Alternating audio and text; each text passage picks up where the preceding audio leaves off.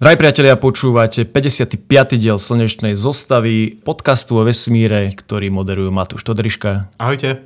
A ja som Marian Psár. Dnes sa budeme baviť o možnostiach mimozemského života, ktorý no nie je až taký, ako si ho na prvý pohľad a pomysel môžeme predstaviť. Je to tak? Áno, ja by som dnes chcel všetkých e, našich poslucháčov poprosiť, aby sa snažili na celú túto tému pozerať, ako keby neboli ľudia lebo ako mm-hmm. si dneska budeme veľakrát prizvukovať, tak v tom, ako uvažujeme nad mimozemským životom a ako ho zobrazujeme v telke alebo v knihách, je veľmi ovplyvnené našou planetou, ktorá nás formuje od našeho maličkého začiatku.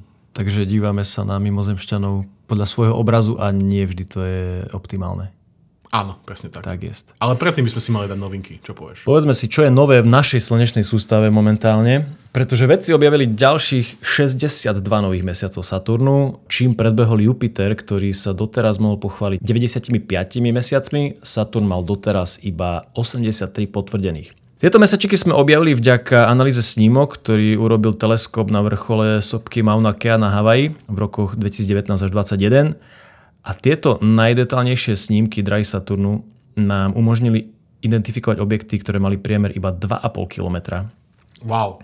Hej, niektoré z týchto objavených mesiacov sa pohybujú v zhlukoch v smere opačnom k rotácii Saturnu. Iné zase majú veľmi nepravidelné a vzdialené dráhy a príčina môže byť tá, že tieto skaly boli kedysi jedným väčším mesiacom, ktorý bol roztrhaný nejakou masívnou kolíziou pred 100 miliónmi rokov. Takže mne je strašne ľúto vždy, keď toto rozprávame, že možno to bolo toto a to bola nejaká masívna kolízia, že není nejaký timelapse proste slnečnej sústavy, že to by som si pozrel, vieš, jak všetko vzniklo, bolo tam toho veľa, tá sa to pozražalo, porozbijalo a... Chcel by si vidieť takú animáciu od začiatku do konca, ne? Teda doteraz. No veď timelapse. Mm? Toho, hey, hey. Hey. Nevedia všetci naši poslucháci po anglicky, podľa mňa. A jak sa to povie po slovensky? Časozber. Čas, áno, tak časozber slnečnej sústavy by som chcel vidieť od jej začiatku. tak. A ja, ja som väčšinou ten, čo ti, hovo, čo ti opravuje anglické slovička do slovenčiny, takže oh, how the turntables. Turned. Dobre, povedz ty svoju novinku o tradičnej téme. Uh, áno, Elon Musk minulý týždeň oznámil na prekvapenie mnohých, že existuje niečo, čo sa volá že Raptor 3. Raptor sú motory uh, pre vesmírne lode Starship. Doteraz sme poznali iba Raptor verzia 1, Raptor verzia 2 a bola taká predstava, že je to tak dobré, ako to môže byť ale on minulý týždeň iba tak vyhodil z čistá jasná, že hm, tá máme Raptor 3, čo je na tom super je to, že vidíme, že vývoj napreduje a že vývoj napreduje očividne, že dosť veľa, pretože Raptor 1 vedel spraviť asi že 185 tón ťahu, hej, čo je tá dôležitá informácia pre ten, koľko vlastne tón dokáže vyniesť, hej, zdvihnúť taký mm-hmm. motor. V2, ktorá sa aktuálne používa, videli sme aj pri prvom orbitálnom teste, má okolo 230 tón ťahu a táto V3 dosahuje až 269 tón ťahu a pravdepodobne ešte stále nie sme na finálnom čísle. Zároveň nám Elon prezradil, že sa im podarilo dosiahnuť chamber pressure, tzv. tlak v komore 350 barov, čo tiež je oveľa vyššie a ako bolo doteraz v tej V2, nemám tu presné číslo, ale myslím si, že už V2 mala taký tlak v tej komore, že bol jeden z najvyšších, aký bol kedy dosiahnutý v rôznych týchto motoroch, ktoré v histórii ľudstva vznikli. Mm-hmm. Čiže uh, to, že má tento motor, tá V3, vyšší ťah, nám môže v budúcnosti priniesť väčší Starship, e, nejaké iné systémy, ktoré na ňo namontujú, ktoré si doteraz nemohli dovoliť, alebo to, že iba proste ten Starship na viacej napchajú veci do toho nákladného priestoru a dostanú viacej teda do hlbín vesmíru. Mm-hmm. Nakoniec jedna smutná správa. 15. mája 2023 nás navždy opustil významný odborník v oblasti dejín astronómie a autor množstva odborných publikácií magister Ladislav Druga. Od roku 1972 bol členom Slovenskej astronomickej spoločnosti pri SAV, Mnoho rokov bol tiež členom redakčnej rady populárno-vedeckého časopisu Kozmos. Je autorom a prekladateľom viacerých astronomických publikácií, spolupodielal sa na vytvorení celoslovenských astronomických projektov, navrhoval a zabezpečoval aktuálnosť teletextových informácií na stránkach televízie STV Markiza. Od roku 1987 vydával prostredníctvom Slovenskej ústrednej hvezdárne v Hurbanove astronomický kalendár. Taktiež sa zúčastnil 7 expedícií za úplným zatmením slnka. Čest jeho pamiatke a nech mu je vesmírny prach ľahký. Čest jeho pamiatke. Poďme sa pozrieť teda za hranice našej slnečnej sústavy. a za hranice našej predstavivosti. Wow, to si pekne povedal. Mm-hmm. Dobre, tak e, skonfrontuj našu súčasnú ano, predstavivosť ano. s tým, e, čo je naozaj reálne možné. A...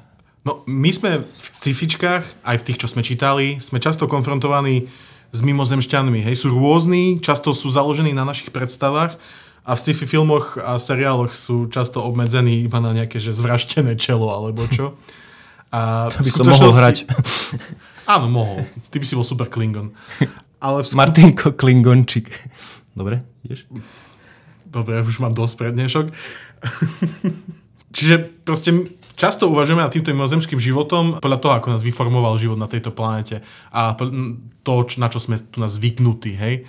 Čiže celý život sme tu a formujú nás naše skúsenosti, vidíme okolo seba všetky rastliny, zvieratá, podmienky, v ktorých žijú a to ovplyvňuje nielen nás, ale aj tých tvorcov, tých spisovateľov, tých eh, scenáristov, ktorí vymýšľajú nových mimozemšťanov a potom sa často dostaneme ku niečomu ako Kzinty, hej, v prstencom svete, čo sú vlastne mimozemšťania, ktorí vyzerajú ako mačky na dvoch nohách. Hej. A majú 250 kg.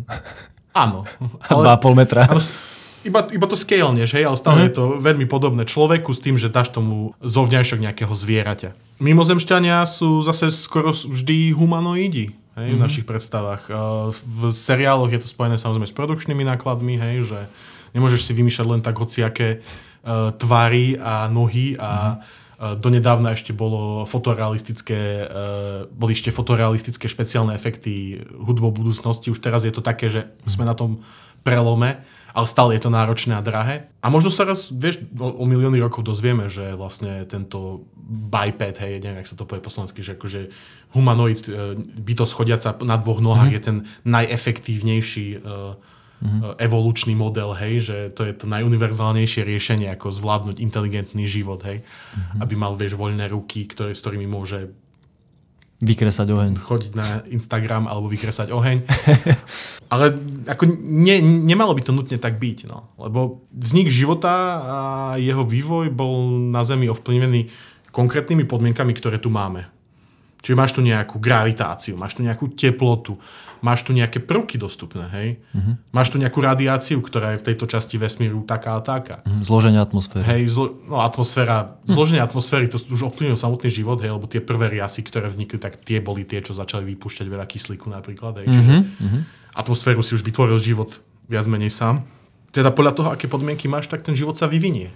A zároveň, hej, taká srandovná myšlienka, že aj keby sme teraz sa vrátili späť na začiatok, hej, a znova dali ten život vyvíjať sa za rovnakých podmienok, so všetkým tým istým k dispozícii, tak by sa pravdepodobne vyvinul úplne inak. Mm-hmm. Lebo tá evolúcia je proste vždycky do istej miery len uh, game of chance, hej. Je to... Dielo náhody. Hej, diel, je to dielo náhody a ty ako dlhoročný hráč pokru mm-hmm. by si nám o tomto vedel rozprávať hodiny, určite. Áno, áno. Čo sa môže stať, sa pravdepodobne stane. A myslím, že asi v tých paralelných vesmíroch určite, určite je, sme trošku odchýlení od toho, ako vyzeráme. Vieš, mm-hmm. že stačí jeden, jeden dotyk niečoho o niečo a zrazu sa celá, celá civilizácia ano, ano, vyvíjala akože. Ak, no? ak, je, ak sú alternatívne vesmíry realitou, čo, k čomu ja už som taký trošku skeptický, už som asi presítený toho zo všetkých uh, filmov, uh, tak uh, určite sú, hej, podľa mňa môže existovať, vieš, že Zem, kde nemáš zelenú fotosyntézu, ale červenú fotosyntézu, bo slnko má inú farbu, alebo tak, vieš, srandovné veci. No si to treba predstaviť. A ešte som chcel povedať k tým, k tým mimozemšťanom, ktorí akože sú všetci uh, by, uh, humanoidi, ktorí chodia na dvoch nohách, že rôzne scivička sa k tomu akože tak stavajú, že, že že hej, akože je to kvôli produkčným nákladom, aby sme ich nemali vysoké, ale vymyslíme príbeh, že prečo to tak je. Mm-hmm. A tak napríklad v Star Treku máš v 6. sérii 20. časť, ktorá sa volá že The Chase, mohli by sme to preložiť ako naháňačka, a tam je celý príbeh o tom, ako rôzne rasy z tohto Star Trekovského univerza sa naháňajú za tým, že kto prvý sa dostane nakoniec nejakej hádanky, ktorú objavili v nejakom DNA a nakoniec dojdú na planetu, kde nájdú hologram ktorý im hovorí, že a, my sme tu boli prví v tejto galaxii a nikto tu nebol, tak my sme sa tu rozhodli, že tu zanecháme na každej planete náš genetický materiál. Takže v každom z vás je kúsok z nás a všetci ste vlastne bratia, len ste sa vyvinuli na iných planetách a mali by ste spolu spolupracovať. Mm-hmm. A srandou tam je to, že tam sa vlastne kvôli tej naháňačke sa tam zgrupí si, že 5 raz, z ktorých sa väčšina nemá navzájom veľmi rada. Mm-hmm. Takto si to vysvetľujú často tieto scifička, dávam to aspoň dobrý námed na epizódy, hej, že s týmto sa vie, stretneme aj v univerze Votrelca a aj v Hviezdnej bráne je príbeh taký, že ľudia sa vyvinuli na Zemi a potom prišli zlí paraziti Goa'uldi, ktorí pozreli na ľudia a povedali, že wow, to je dobrý model a tak ich exportovali do celej galaxie a preto všade, kam príde tento tým Hviezdnej brány, tak všade sú ľudia, Aha. ktorí sú rôzne e, šialení a veria na rôzne veci, ale sú to stále ľudia, lebo si ich týchto paraziti zotročili? Jop, obchod s otrokmi len nech medzi Afrikou a Amerikou, ale medzi planetármi. Jasné. Podmienky na tom, na tom mieste, kde vzniká život, samozrejme neovplyvnia len jeho vznik, ale potom už keď ten život vznikne a vzniknú nejaké že inteligentné verzie tohto života, tak potom to môže ovplyvňovať aj ich technologický vývoj samozrejme. Mm-hmm. Spesto, že máš planetu, ktorá je kompletne pokrytá vodou a pod jej povrchom, e, tejto, pod povrchom tejto vody vznikne nejaká civilizácia inteligentných, nazvime ich delfanov. A jak oni dojdú, dojdú k ohňu? Mm-hmm. A asi sa zhodneme na tom, že oheň je dosť že prerekvizita na nejakú pokročilejšiu tele- technológiu, hej, že už mm-hmm. keď si chceš vyrobiť nejakú uh, medenú sekírku alebo bronzový mečík, tak na to sa ti oheň zíde. Mm-hmm. Hej, a, alebo aj tá ruda samotná, ktorá sa ťažko bude ťažiť.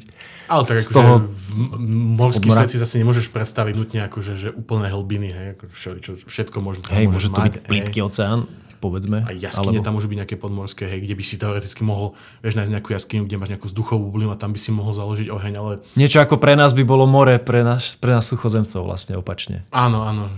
Myslíš si, že takýto mimozemšťania by chodili na dovolenku k suši? Taký máme výhľad na tú suš. Oplatilo sa priplatiť. Potrebujem si zobrať svoj vodný neopren, lebo tam neviem, neviem dýchať. Šnochlovačka na suši. No. Také bublinky. A potom si predstav, že títo delfania, hej, že nejak sa im podarí dostať k tej modernej technológii a budú takí, že no, chceli by sme ísť do toho vesmíru.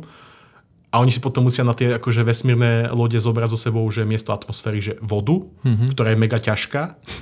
Hej, že to, to, to ďalší problém, ktorý treba, e, tak je taká prekerná situácia, ktorú treba mm-hmm. nejak vyriešiť, hej, že sa ti zvýši uh, váha také vesmírnej lode niekoľkonásobne iba tým, že tam musíš dať miesto dých, dýchateľného vzduchu nejakú dýchateľnú vodu.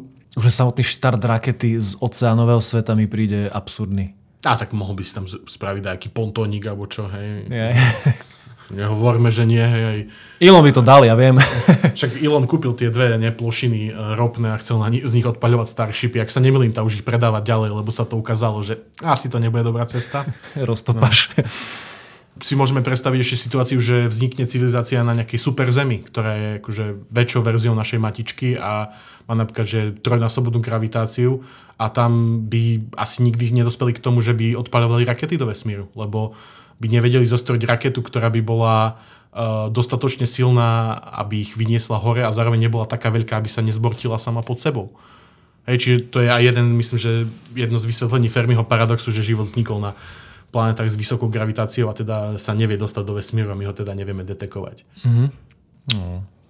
No a podmienky by neovplyvnili len technologický vývoj, ale mohli by ovplyvniť samozrejme aj morálku alebo emócie, hej, ktoré my si ani nevieme predstaviť.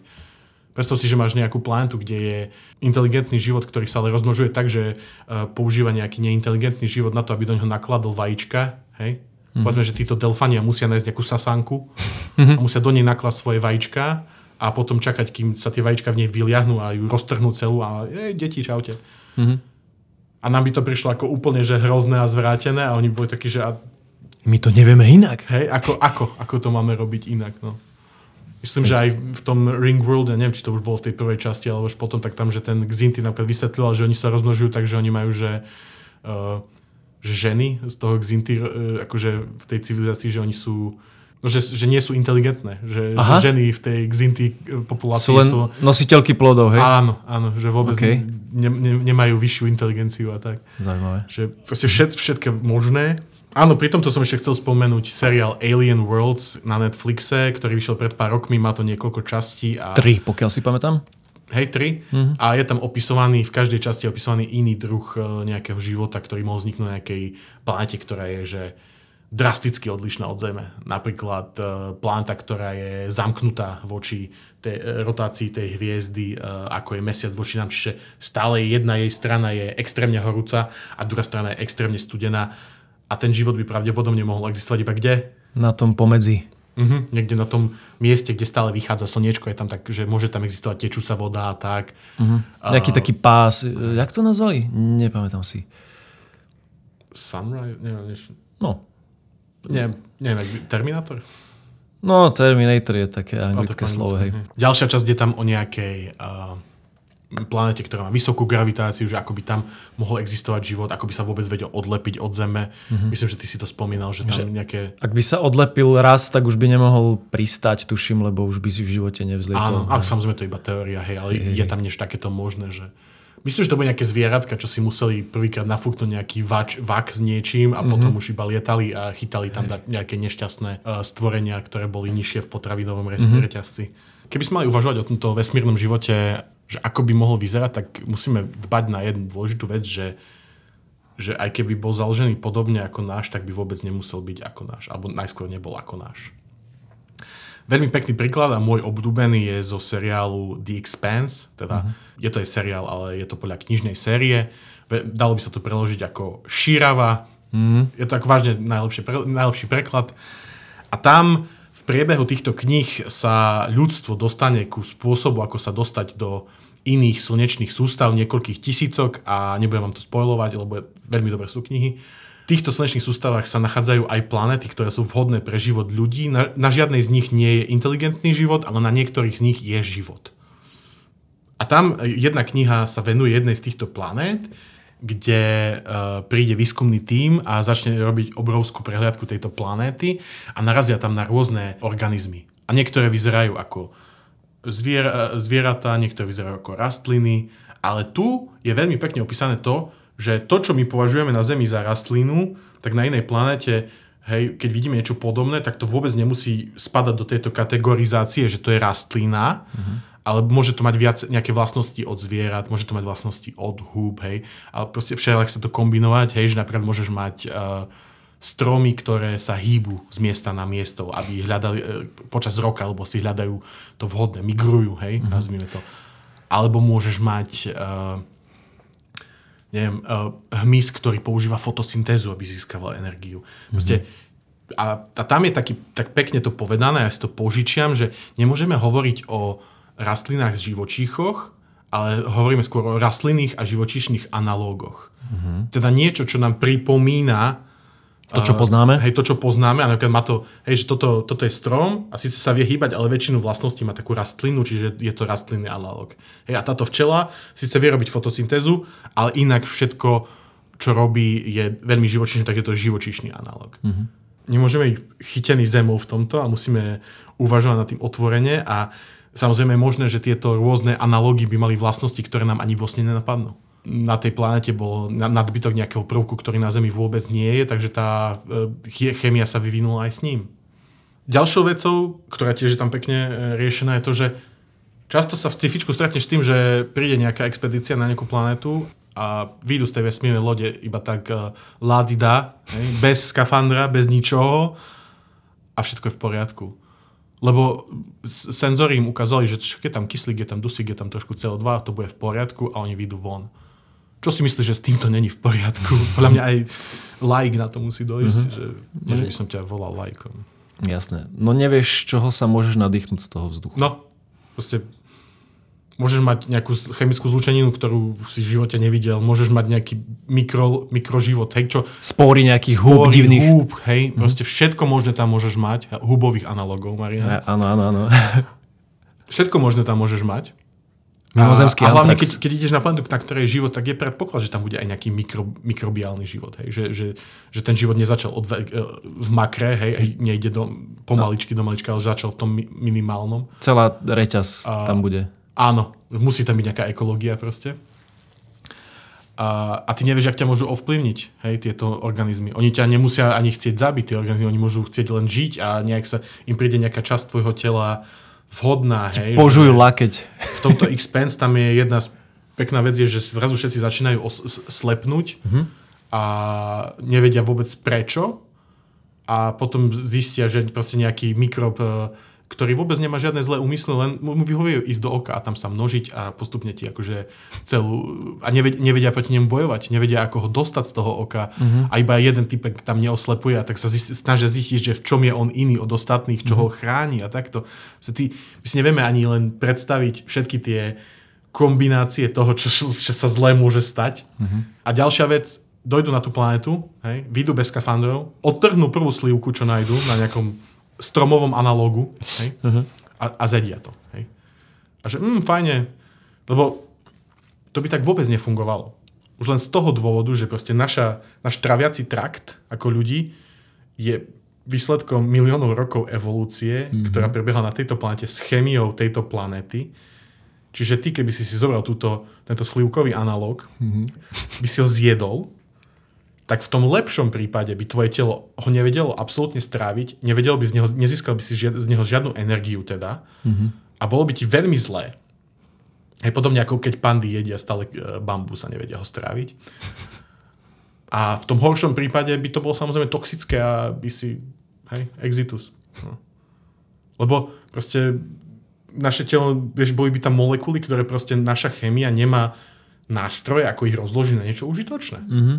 Preto aj v tomto Expanse, tam sa to presne riešilo, že ľudia začali kolonizovať tieto planety, ktoré mali na sebe obrovské množstvo biologického materiálu a všetko, ale neboli sebestační, nevedeli si tam ani len vypestovať vlastné plodiny, lebo tá, už aj tá pôda je iná, hej, mm-hmm. samozrejme. A že stále boli závislí, aby im Zem posielala zásoby, lebo proste nedalo sa nič iné vymyslieť. Tam bola nejaká, najväčšia šanca, tam bola nejaká kolónia, ktorá pracovala na, myslím, že to volali, že nejaké že moleku, molekulárne sito, že niečo, do čoho na, nakrmiš nejaký tento random biologický materiál a on ti to vypluje nejaký iný biologický materiál, ktorý je pre tvoje telo použiteľný. Hej. OK. Ale tu som, ešte, tu som ešte chcel spomenúť náš čitateľský klub, teda knihu uh, Ringworld, prstencový svet, lebo tam boli títo puppeteers ako rasa. Uh, mm-hmm. ako sme Bábkari. Bábkari. A tí boli podľa mňa veľmi pekným uvažovaním o tom, ako by mohol vyzerať mimozemský svet. Bo pamätáš si, ako vyzerali? Vedel by si ich opísať? Áno, tri nohy, dve hlavy, ktoré vedeli nezávisle sa hýbať a komunikovať. A ktoré fungovali zároveň aj ako ruky. A, áno, áno. A s tým, že tie tri nohy boli vlastne pripojené k telu, na ktorom bola taká hríva mm-hmm. a vlastne pod ňou bol ten mozog. Čiže vlastne ten mozog nebol v tých kvázi hlavách, mm-hmm. ale bol úplne inde. To sa mi veľmi páčilo ako príklad mimozemského života, lebo to bolo také úplne, že rozmýšľanie, že out of the box, ako mm-hmm. sa to, mm, akože mimo, mimo zaužívaných konvencií. Dvoch krásne. A teraz by som chcel prejsť na to, ako by mohol vyzerať taký rôzny život, mm-hmm. keby e, vznikol v iných podmienkach a možno založený na nejakej inej biológii. A vlastne veľkým odstavcom, ktorý tu mám v scenári napísaný, je život založený na krémiku. Krémik alebo silikón, jeho na Zemi, že veľmi veľa. Mm-hmm. A Myslím si, že sme sa o ňom bavili už nejakej z minulých epizód. Ale bolo ich toľko, že si to nepamätám. o krémikovom živote, myslím, že sme ho iba ľahko mm-hmm. spomenuli. Že Dotkli sme sa ho už ani, ja ne, neviem. Však, ak nás počúvate, určite si spomeniete lepšie. My, nám. my sa nepočúvame. Na Zemi je hlavnou zložkou života uhlík. Hej. Uhlík je, eh, by sme ho mohli nazvať, že lešením, ktoré drží pokope celý život, lebo na tej molekulárnej úrovni tak všetky organické molekuly sú založené na uhlíku, že je tam nejaký tento akože základný eh, kameň, hej, ktorý... Ja už som si spomenul, bola to fosforová dilema. Bol to fosfor, nie kremik. A, OK, OK. Aha. Tak to je niečo iné, hej. Hej. Čiže u nás je to uhlík, hej. Ale čo keby sme uhlík vymenili za, kre- za niečo iné, v tomto prípade za krémik? Prečo je krémik veľmi zaujímavou uh, alternatívou? Jeho veľa. Mm-hmm. A podobne ako uhlík vie tvoriť že štyri kovalentné väzby. Pamätáš si ešte z to kovalentné väzby?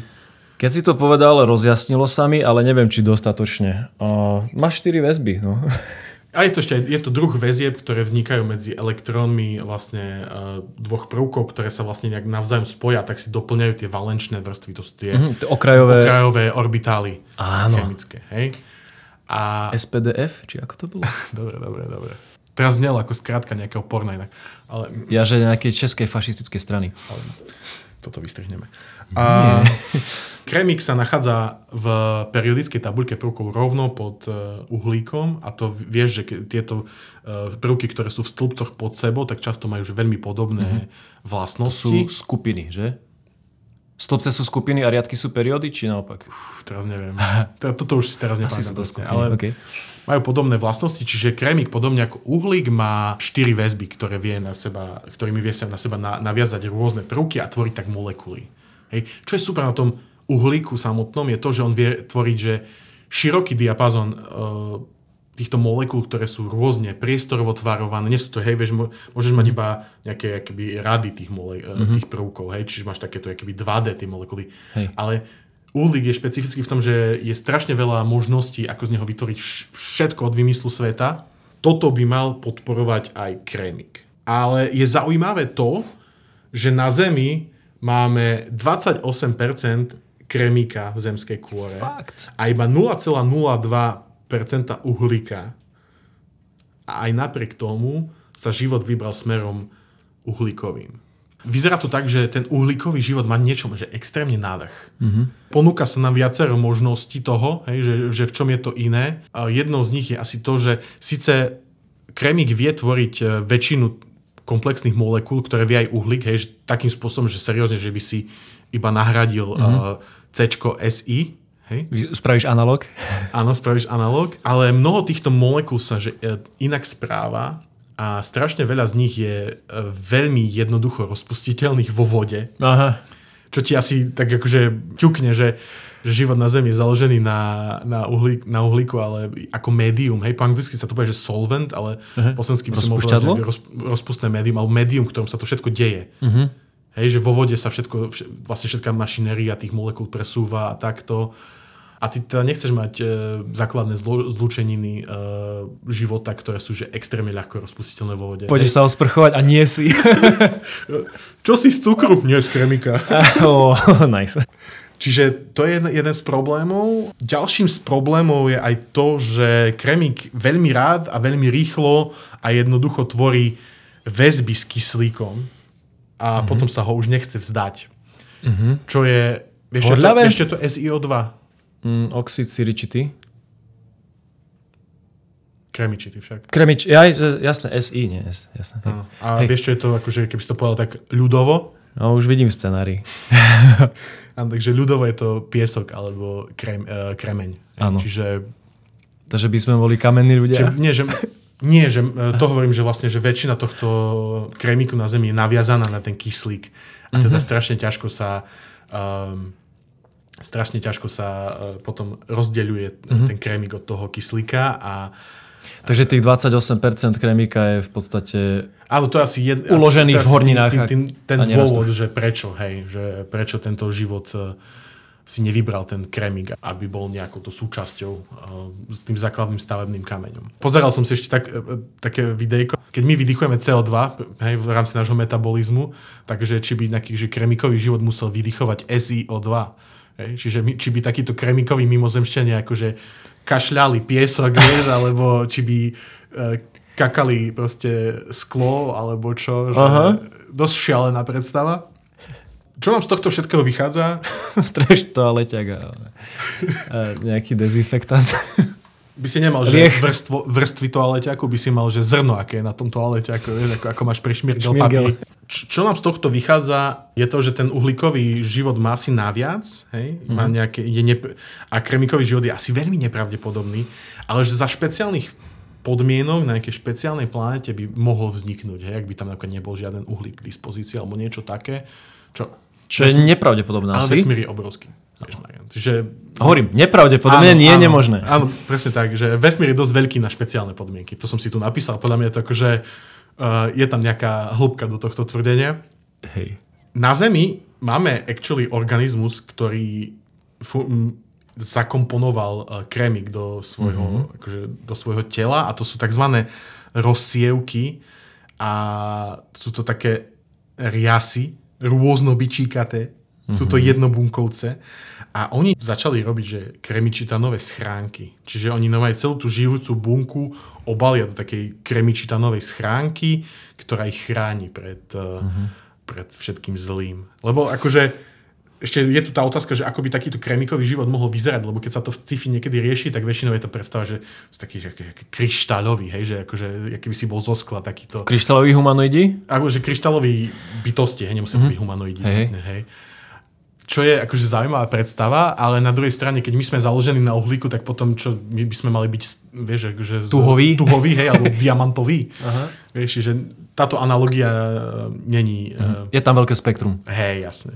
A tu pri živote na Kremiku uh, je, mám ešte jednu takú zaujímavú vec, že istí páni Gerald Feinberg a Robert Shapiro navrhli, že rozstavená kremičitanová hornina, hej, teda piesok alebo tento kremeň, by mohla slúžiť ako nejaké kvapalné médium, čiže ako náhražka vody uh-huh. v našom prípade, pre organizmy s chémiou založenou na kremíku, kyslíku a iných prvkov, ako je hliník. Čiže ja si viem úplne, úplne sa mi to strašne páči, lebo si úplne viem predstaviť nejakú lavovú planetu, ako je nejaké jo, uh-huh. kde by takýto život vznikol, vieš, že, je tam, že to je extrémne horúca planéta, všetko je tam, je tam ten krémik vždy rozstavený a že v ňom vznikne život, lebo... Lebo mohol. Hej, však to je úplne šialené. Potom tu mám teda iba tak v, krátke, v krátkosti ďalšie potenciálne druhy života, ako by mohli ži- e, vzniknúť. Ďalšie potenciálne druhy života, ktoré by mohli vzniknúť na nejakých iných princípoch. Napríklad uh, život založený na amoniaku miesto vody. Mm-hmm. Život založený na metáne. To je zaujímavé, lebo uh, už sme si, mali sme špeciálny diel. Mali sme špeciálny diel? O čom? O misii Dragonfly, ktorá má ísť na Titánov mesiac, uh, na Saturnov mesiac Titán. Uh-huh. Mali sme určite rozhovor s, s, Ten som robil, s áno. Brandonom z NASA. Čiže mesiac Titán, Saturnov mesiac Titán uh, má, nemá vodný cyklus, ale má metánový cyklus. Čiže na jeho povrchu existuje metán a teoretizuje sa, že tento metán by mohol byť, fungovať ako toto kvapalné médium, ten solvent pre život, e, ktorý by existoval na niečom takomto, ktorý bol založený pravdepodobne na niečom inom, možno by na tom kremiku. Zatiaľ sa neukázalo, že by na Titáne bol život, ale je úplne možné, že by tam ten život mohol niekedy v budúcnosti vzniknúť. Mm-hmm. Pri metáne je problém ten, že vlastne on existuje v tekutej forme iba pri veľmi nízkych teplotách, mm-hmm. čiže aj, a to není vždy v prospech tých všetkých biologických procesov, ktoré by si chcela, aby prebiehali, lebo sa málo hýbu tie molekuly mm-hmm. v tých nízkych teplotách. Hej, vlastne teplota je daná pohybom molekúl, rýchlosťou pohybu áno, molekúl. Áno, áno. Uh, život založený na boróne. Hej. Bor? Na bóre, pardon. Mm-hmm. Na Zemi je to veľmi nestabilný prvok, hej, ktorý mm-hmm. jeho zlučeniny majú veľmi takú milú tendenciu vybuchovať, hej. Ale mm, kľudne by mohli existovať iné podmienky, kde by bol oveľa stabilnejší, veď akože aj alkalické kovy na Zemi hej, nevydržia dlho, ale sú pre, v podmienky, ktoré by vydržali. Život založený na síre, uh, tu by bol problém to, že síra má rada také tie 2D, iba také tie reťazce tých uh, mo- mm-hmm. molekulí, čo sú vlastne iba reťazce prvkov a ne, nerada vytvára nejaké veľmi 3D, ale teoreticky. A ešte by som chcel spomenúť tzv. že XNA, čo je vlastne xeno-DNA. Xeno v tomto význame znamená ako mimozemský alebo divný. Mm-hmm. To, to je v podstate DNA, ktorá je založená na iných týchto cukrových bázach. To sú normálne, že experimenty, ktoré sa už robia na Zemi, kde skúšajú nahradzať tieto, tento cukor v DNA inými cukrami, ktorý má vlastne ale rovnaké vlastnosti a e, v mimozemských podmienkách, hej, v nejakej inej biológii by mohol teoreticky vzniknúť takéto DNA. Ak, je, ak tiež uvažujeme na DNA ako nad univerzálnym spôsobom kodovania informácií v živých organizmoch, mm-hmm. tak je možné, že by fungoval s takýmito analógmi. Hej, umelé sladidlo. áno, áno. Medzi organizmami. Aspartan NA. Uh, hej. Čo ešte? Povedz. Nakoniec by som chcel sa dotknúť tzv. že void ecology, ako to volá môj kamarát Isaac Arthur, neviem, to môj kamarát, ale chcel by som, aby to bol môj kamarát. Ekologia v prázdnotách? Áno, život, ktorý prežíva vo vesmíre. V najkrutejších podmienkach. A, a teraz nemyslíme vesmír planety, myslíme normálne medziplanetárny vesmír. Mm-hmm. Tu sa na, na začiatku bolo dobre spomenúť tzv. panspermiu. Vieš, čo to je? Mm, áno, nejak, asi toto, čo si spomínal aj na začiatku, že existoval nejaký prvotný život, ktorý sa rozsial po celom áno, vesmíre. Áno, áno. Že, že je to te, napríklad v jej najmenšej verzii je panspermia teória, že uh, život prvý vznikol na Marse, mm-hmm. kedysi dávno, a potom proste prišla nejaká veľká zrážka s nejakým iným telesom uh, a tá vlastne rozprchla nejaké horniny, z ktorých niektoré pri, pristali aj na Zemi a na niektoré z nich prežil nejaký mikrob, ktorý... No. Uh, Pionier. Hej, ktorý potom za, započal život na Zemi.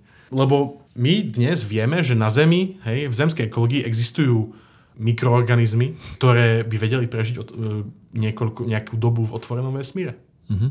Voláme ich pomalky, po anglicky sú to tardigrades. Ja to sú moje obľúbené zvieratka. Áno, prihodíme obrážtek. Sú veľmi zlaté aj podľa mňa. Sú to ako také macíky. Keď prižmúriš oko, keď prižmúriš oko a veľmi približíš.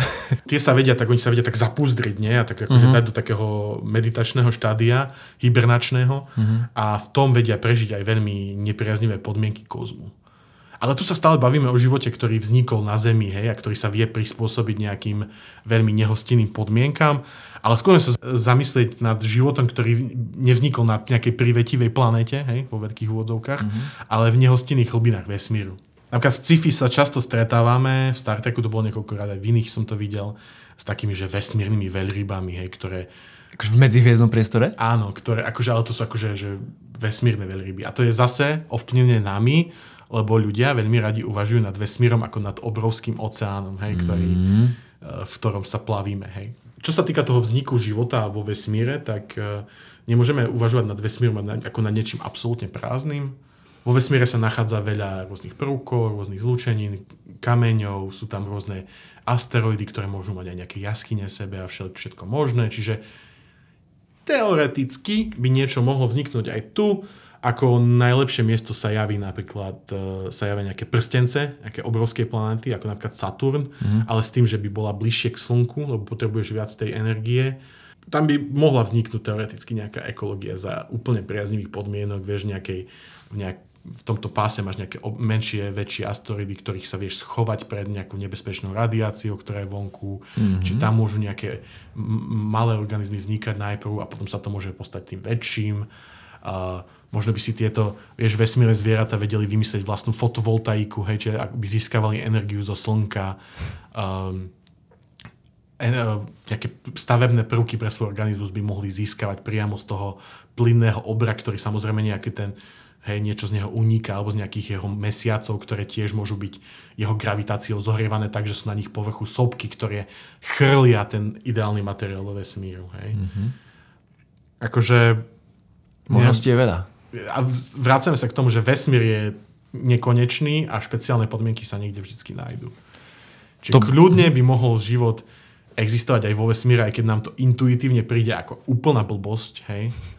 Ale to, že my nevieme prežiť vo vesmíre, je dané hlavne tým, že sme sa tam nikdy nevyvíjali.